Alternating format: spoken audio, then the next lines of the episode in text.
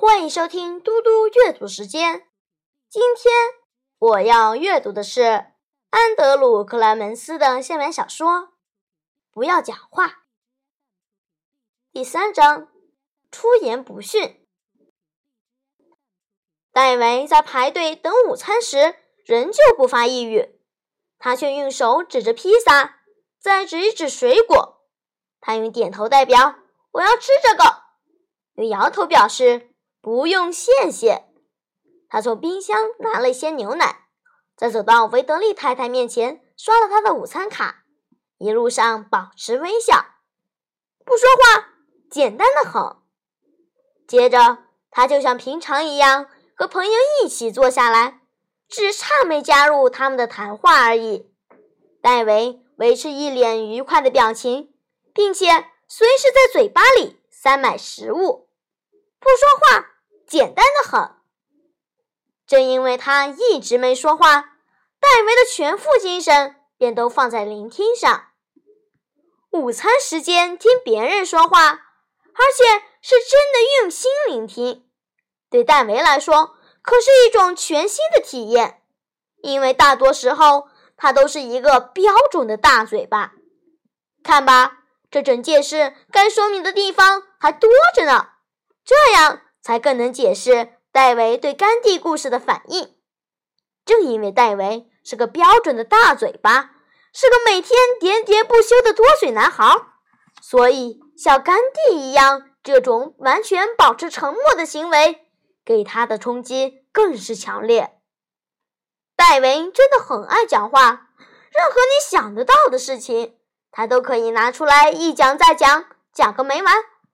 无论是棒球、汽车、恐龙、搜集石头、足球、滑雪、滑水、喜欢的书、最强的美式足球选手、露营、划船、电玩、任天堂、Xbox、漫画、电视节目、电影，戴维不只有说不完的兴趣，也有数不清的意见。而且戴维总觉得，只要他说了，事情似乎就归他管。话从嘴巴里说出来，就好像交通警察站在车流的正中央，车子便会照他想要的方向走。尤其是有人开始挑衅、乱骂时，这招又特别有用。说到损人或嘲笑人，戴维可是专家中的专家。但今天午餐的时间，其他大嘴巴倒是多了许多嚼舌根的机会。戴维就这样认真地咬着披萨，喝着牛奶，听着别人说话。没过几分钟，他的耳朵开始专注在林希·伯奇斯的声音上。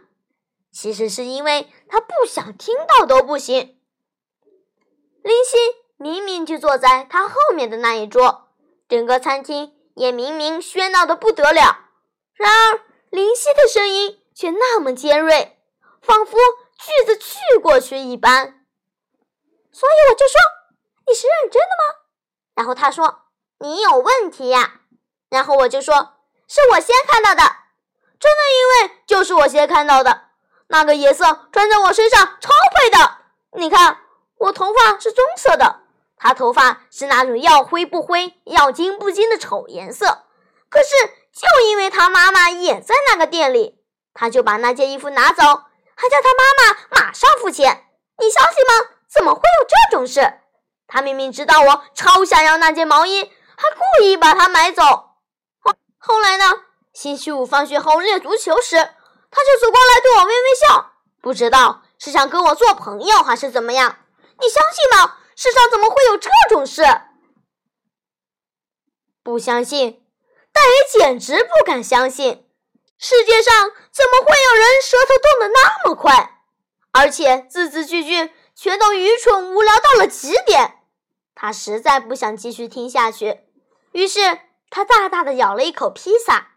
没想到啊，林夕的话匣子才刚刚打开而已。就是那个时候，我们练完球后，他就过来说：“哎，这个给你。”他想把那件毛衣丢给我。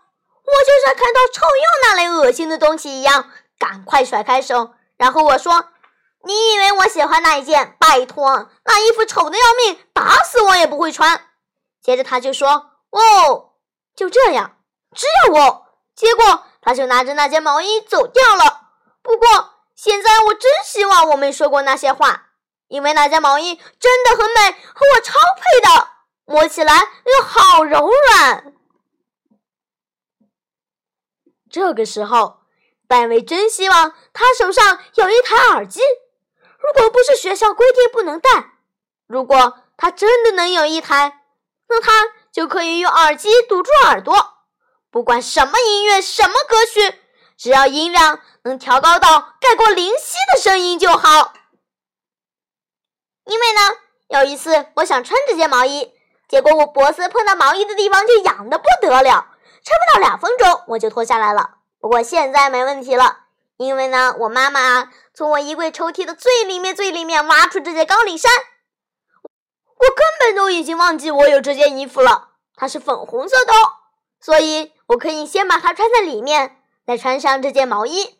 而且不骗你，这两件颜色超级搭，简直跟杂志上的图片一模一样。哎，你有没有看上个礼拜的《时尚少女》？不知道是在好莱坞还是在哪里拍了一场派对？珍娜。萝莉和凯斯都有去的那一场，珍娜穿的那件毛衣就跟我的这件几乎一样。她还带了……就是这一刻，戴维彻底忘掉了他正在进行保持沉默的实验。他回头大喊：“如果你要闭嘴五分钟，我打赌你的脑袋会爆炸！”虽然这样讲很不礼貌，虽然他的实验也到此为止。戴维还是很庆幸开口说了这些话，因为林夕的嘴巴终于停了下来。但是，安静只维持了三秒钟。林夕说：“你咳嗽好了吗？我刚刚好像听到一阵小狗的汪汪叫。”他的朋友也和林夕一起瞪着戴维说：“你刚刚说话了吗？”对我说话了，戴维说：“我说，如果要你闭嘴五分钟，我打赌你的脑袋会爆炸。从你那嘴巴里冒出来的热气，简直跟火山爆发一样。你看看你，没完没了的讲个不停。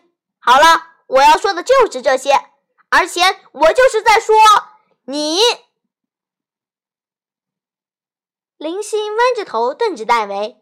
那个样子就像一只鸟正盯着即将送进自己嘴巴的虫子。哦，讲话有什么不对吗？你每天喋喋不休也没什么问题啊。我们还不是每天都听你讲个没完？其他女生跟着点头，外加一脸不屑的表情。嗯，戴维接口说：“讲话当然没什么不对，如果讲的话很有内容。”林夕马上回道。哇哦哦，所以你们男生就可以讲说：“嘿，你听说谁谁谁被卖到哪个球队？某某某又被卖到这个球队？或者，喂，他去年打的真好，超炫的，连防守都超强的。你们可以这样讲来讲去，但是我们女生却不能偶尔讨论一下穿着打扮。你是这个意思吗？”